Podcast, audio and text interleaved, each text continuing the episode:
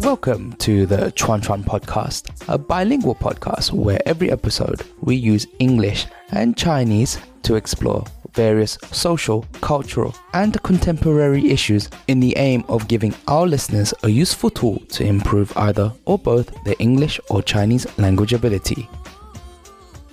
This is part 8 of the Island Podcast. That's very interesting because uh, there's actually a new blockchain protocol that essentially uses this wisdom of the crowd thing, um, and it's called uh, A- A- uh, Avalanche Protocol, uh, and they just released recently, and their consensus mechanism is basically this: they ask, say, you know, a bunch of nodes, let's say ten nodes, is this correct or not? And um, at the beginning, maybe say six say six say yes and four say no, and then they just keep asking over and over again. I think they do more and more rounds of this, like like red versus blue or yes versus no, and eventually they get to 100% consensus based on this. Like they go through um, rounds and rounds of this consensus mechanism. Um, a lot of people argue against this right now, but um, it, it doesn't use any kind of staking system, so no one actually has anything at stake. So it is. It sounds like what you're talking about, which is kind of wisdom of the crowds. But how do how does everyone end up um, with a consensus at the end? Uh, Is it because people are changing their decisions, or is it something else? yes, I think they're changing their decisions. Okay, Avalanche.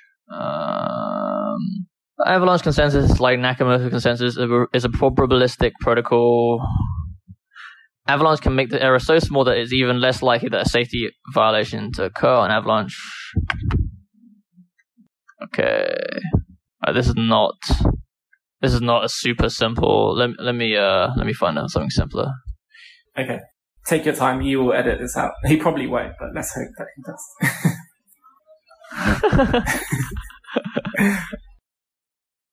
I suppose I could read another paragraph, but that's not going to work because you need to listen. I could do an advert for our recent main episode of the podcast, so actually that's probably going to come out before this one though. But if you hadn't listened to it, uh, recently we spoke about, um, oh crap, what did we speak about? what did we speak about? Our last, the last mainline episode we did had me, myself, Yi, and our guest psychologist Sue. And we were talking about a lot of different things. It's a good episode. You should check it out. Okay, I'm quickly looking up the YouTube video because he actually he explains it really well on the YouTube video. Okay. It's 14 minutes. Okay, though. go to minute six. Okay. Go to minute six. Is he Russian? I mean, a very big I don't know. crowded stadium. Oh. Okay, all right, I got it now. So basically, um, I am one of the nodes, and I asked five to ten other people whether or not yes or no. And if I am, if I see that more people are yes, then I will turn myself to yes. And then this keeps on happening until you reach consensus, basically. Okay, but the um, all right. So that brings up a lot of questions. So, do we like have a round where we sort of randomly distribute which nodes are going to ask the question? Yeah, I think there's like a random number generator to do this. Okay. Actually, it still doesn't solve the coercion problem because if everyone agrees beforehand which way they're going to go, this wouldn't be able to fight against that. In fact, I think nothing would. Well, I mean, obviously, obviously, if everyone agrees beforehand, then obviously it's difficult to do that. Yeah, but if people don't know who the participants are, then it's more difficult. Okay, so that's Right? If you randomly select people at the time, Yeah, so that's that's quite a good way to do it. So if you if you had a really large pool of people, and then you also and you would actually have a lot of patents being filed, like probably loads, and no one knew which patent they were going to be asked about. It'd be very difficult for a bad actor to try and bribe the right people because they just would have no idea who's going to be making the decision on their patent. And then we could also make it illegal to put out an advert saying, oh, if you happen to come across this patent and you vote for me, I'll give you some money or something like that. it, it's it's essentially like doing CAPTCHAs. Uh, explain. So CAPTCHAs are those things that help you to. They basically help you to figure out whether you're a machine or not. But their second usage is to help develop AI algorithms. You're basically Training seeing a photo and you're making sure there's a truck in this photo. Yeah, you're training the algorithm essentially, and you're using the wisdom of the crowds essentially by by doing this. So when you have enough people that have have, have not colluded to you know point at that box and say it's a train, then you're gonna you're gonna get the correct answer over thousands and thousands of people clicking these CAPTCHAs. Awesome. So this is what we need.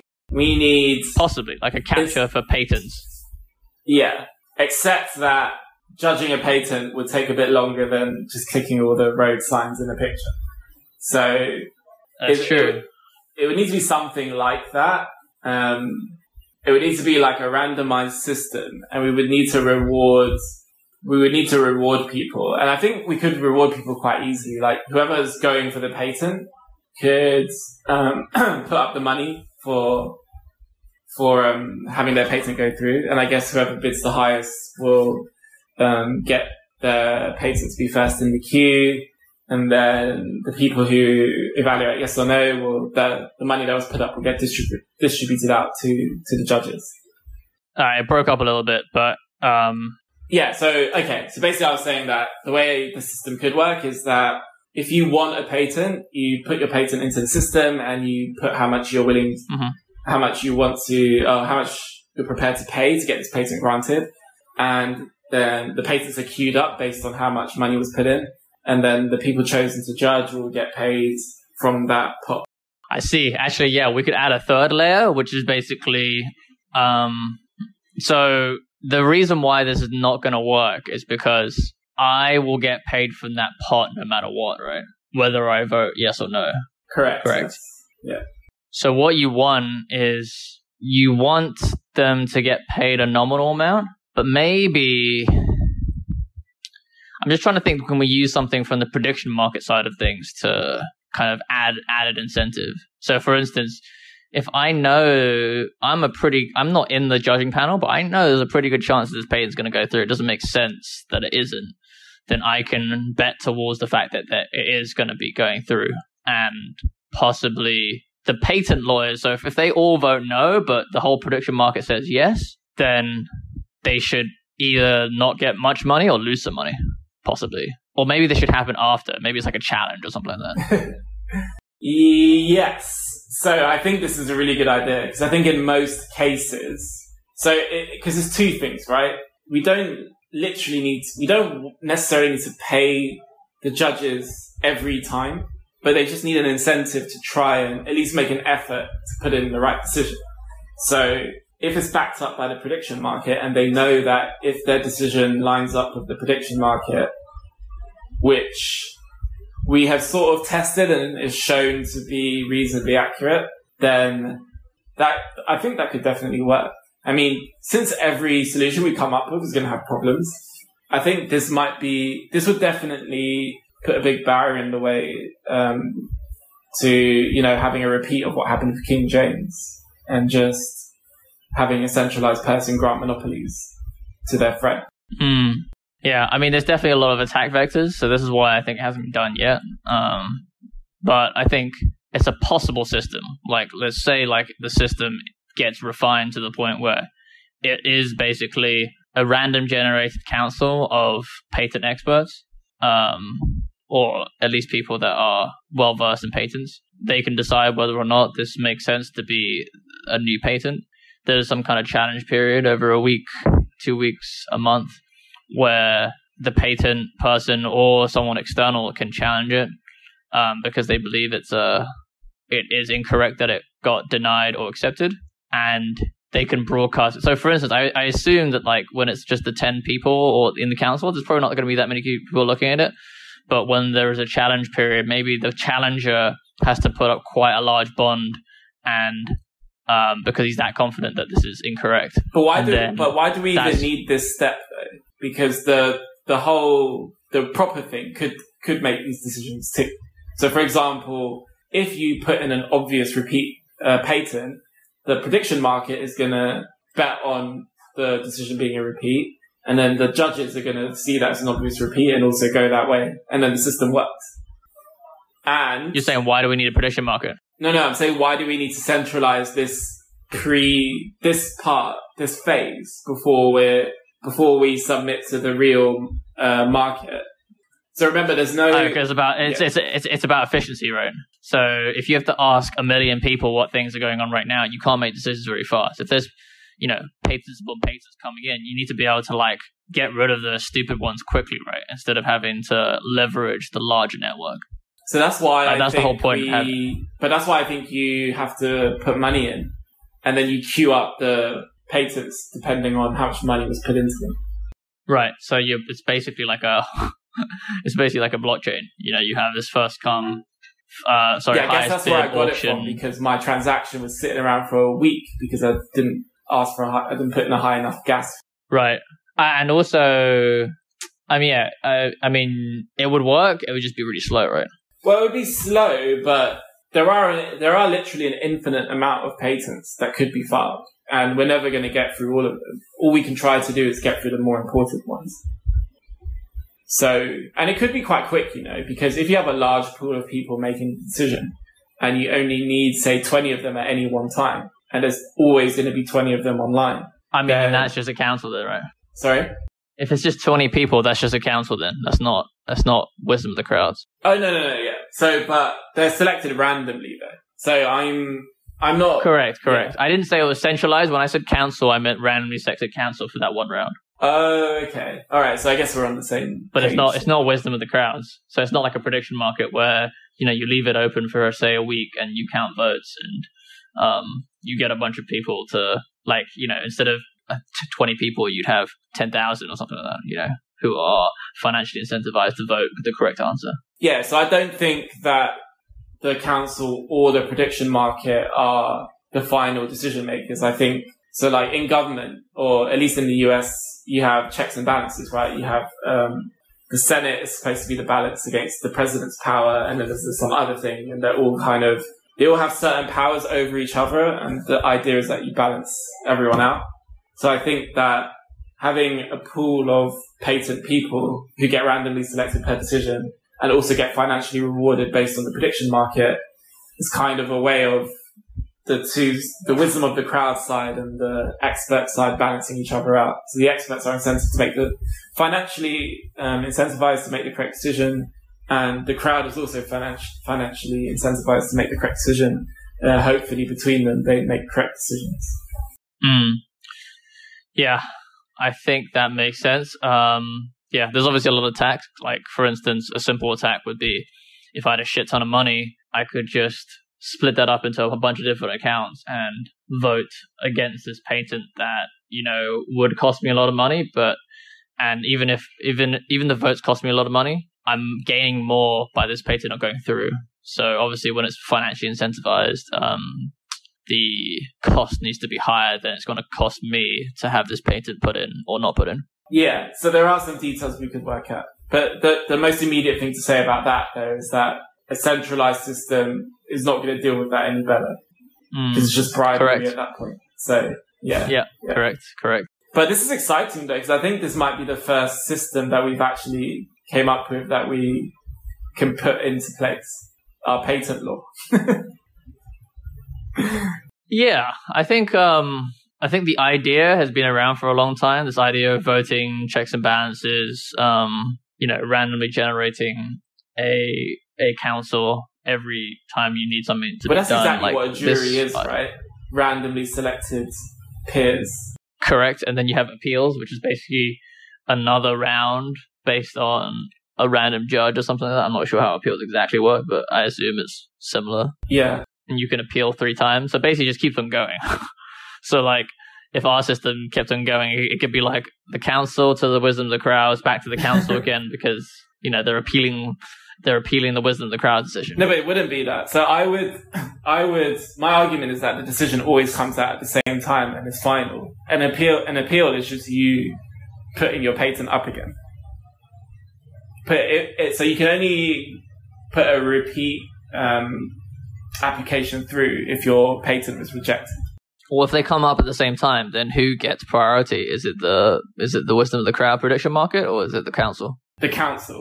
The council is the final say, and the prediction mar- the prediction market is there to excuse me. The prediction market is there to provide the financial incentive in order to try and Ah, I see. make the council vote the right way. Well, so if if the council votes the other way, most of the people in the prediction market will lose money. Yes, but so will the council. So if they're in disagreement, then no one gets money. They both lose out. Yeah. Right. Yeah. Okay. Well, the noes, the noes would get, or the opposite side. Oh, would get the money. Well, so no one in the count. Um, I haven't thought. I don't want to reward bad decisions by the council. So I'd say the the council either gets a nominal fee or a payout, and then, but with the prediction market, yes, if they the noes would get a substantial amount of money, I suppose. Hmm. Interesting. Okay. Shall we continue this article? Yeah. So is that a tentative? I think this is the first thing we can sort of pencil in.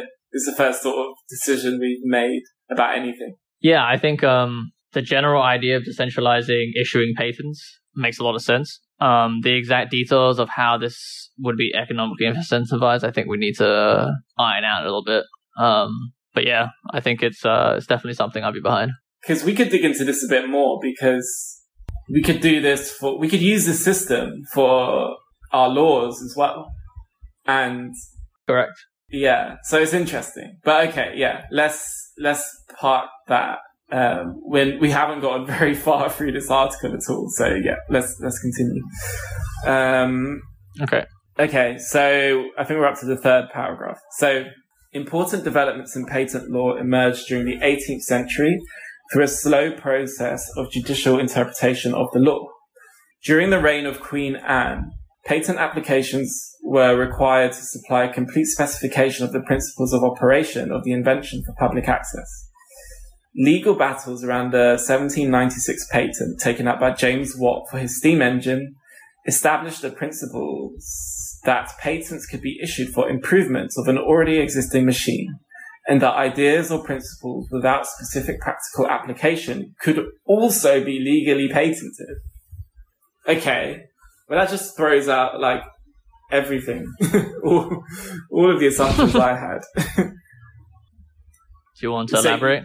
Yeah, so not only can you issue a patent for improvements of an already existing machine, but you can patent an idea or principle without a specific practical application, which means that scientific ideas certainly fall under that second part, and Mm, improvements, which are just, you know, the large part of your patent could be the thing you're basing your improvement on, but you just improve it a little bit, and now you can patent what? Oh no, so you can patent the improvements only, I guess. I would be interested Yeah. to look into this specific case because what I suspect is that the steam engine was invented or something, but it wasn't like good enough to use as part of a train. And then James Watt came along and, and made a train out of it, something like that. So it's probably a, a substantial improvement in this case, but I guess we don't have time to go into it now. But overall, what this says to me is that Yeah, I mean, yeah, it was probably the idea of uh, using steam to move some kind of piston, and then he turned it into like a proper engine or something. something like that, yeah. Yeah. But what it means is that patent laws don't really have a well-defined border. It seems that they can be anything. Yeah, and I think that is pretty much what we were talking about in terms of innovation, right? Like, no matter what I think, what you think, it seems like patents are there to encourage innovation, not to stop innovation. So, if it stopped people from doing what we just said, which is basically patenting stuff that is just like a little bit different, it's an improvement, or maybe it's the application of the original patent, you can do that. You just have to change it enough, and that's the game you're playing, right? This, this is basically a game of how how much can I change that is the minimum amount to allow my patent to go through? Because what I'm doing when I when I file a new patent is I'm basically getting the legal grounding to not get sued by the original patenter because I've changed it enough, and this helps encourage innovation, right? But then what about the other half? You can patent an idea that doesn't have a practical application. Sure. So, you know, you can't, if you don't do anything with the practical application, then like you can't sell that idea necessarily, right? But I could come and look at your patent and see that you published it and then start to build on top of it and then patent that. Ah, okay. Okay. So Like, I think the whole idea Okay. is that you publish your ideas to, to encourage innovation. Because as soon as I see that you've built a Steam thing, Majiki, I'm going to build a Steam engine on top of it. And I'm going to patent that and I'm going to make a shit ton of money of it. Yes. So really, we're we're trying to defend against low effort copying and pasting. Correct, I think, yeah. Like, I can't take the Steam, let's just say the Steam engine. I'll tell, I can't take the Steam engine and I can't just sell that to a bunch of people. Like, like if I just, I just talk to you and I know what it is and I can't, I can't just sell the idea on a piece of paper to people because you patented it. But I Right. could build a Steam engine on top of it. I like that. I think that's good. I, I think that's what that means anyway. It seems like it's like that. Okay. Uh, Which, which, which definitely makes me feel better about patents than I did before, which made me feel like it was stemming innovation as opposed to encouraging it. Yeah, absolutely. Me too. Um, we're getting quite close to an hour. I suggest we sort of power through the rest of the history section. There's not that much left, and then we can kind of Sure. add anything else we have, and then and then wrap up. All right, cool. Mhm. So, influenced by the philosophy of John Locke, the granting of patents began to be viewed as a form of intellectual property right, rather than simply the obtaining of economic privilege. The English legal system became the foundation for patent law in countries with a common law heritage, including the United States, New Zealand, and Australia. In the 13 colonies, inventors could obtain patents through petition to a given colony's legislature. In 1641, Samuel Winslow was granted the first patent in North America by Massachusetts General Court for a new process of making salt. The modern French patent system was created during the Revolution of 1791. Patents were granted without examination since inventors' rights were, was considered a natural one. Okay. Patent costs were very high. Imported patents protected, uh, sorry, importation patents protected new devices coming from foreign countries. The patent law was revised in 1844, patent cost was lowered, and importation patents were abolished. Okay.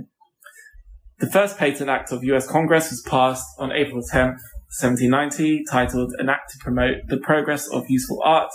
The first patent under the Act was granted on July 31st, 1790 to Samuel Hopkins for a method of producing potash, potassium carbonate. A revised patent law passed in 1793 and 1836 uh, a major revision to the patent law was passed. Um, the 1836 law instituted a significantly more rigorous application process, including the establishment of an examination system. Between 1790 and 1836, about 10,000 patents were granted. By the American Civil War, about 80,000 patents had been granted. Okay. So that was pretty much like a literal history of events. There didn't seem to be much progress. Um, it seems like that sort of era of the steam engine was, was quite pivotal.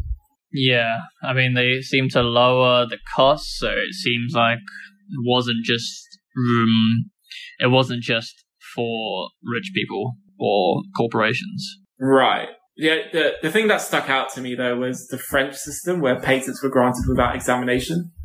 I don't know exactly what that means. I mean, it sounds like they were just being granted without, without anyone sort of looking at them or seeing if they were generally new, which seems very strange. Yeah, it kind of sounds like you're basically paying to file this piece of paper in the cabinet to say that this is proof that you published something at this time. And if there are any disagreements, then it goes to goes to the court of law. So basically, the the um what's the word? The kind of burden is on the courts, not on the initial examination. An interesting approach, actually. I, it, it's totally different to what we've been thinking about so far. It would be, it's kind of like you can register whatever you want, and then if a dispute pops up, then we will go back and look at who registered what and, and take it from there. But that, that leaves the decision very much in the hands of humans.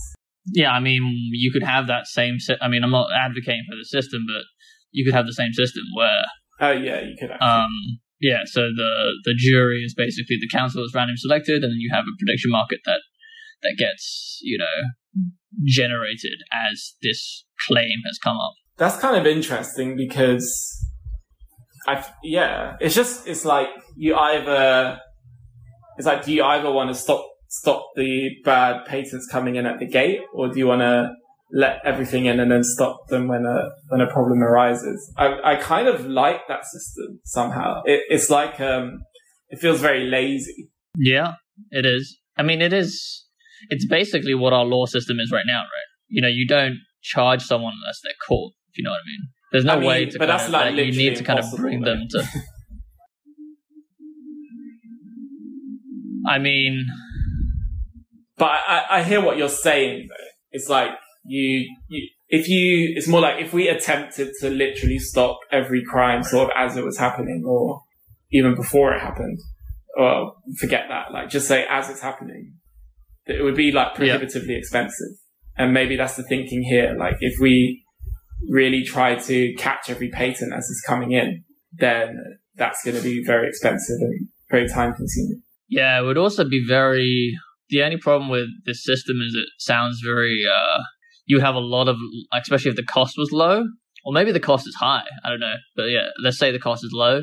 You would have a lot of low quality patents coming in. So, um, I mean, there's a couple of situations where the where the council gets involved. One is, um, well, I mean, maybe it's not that many.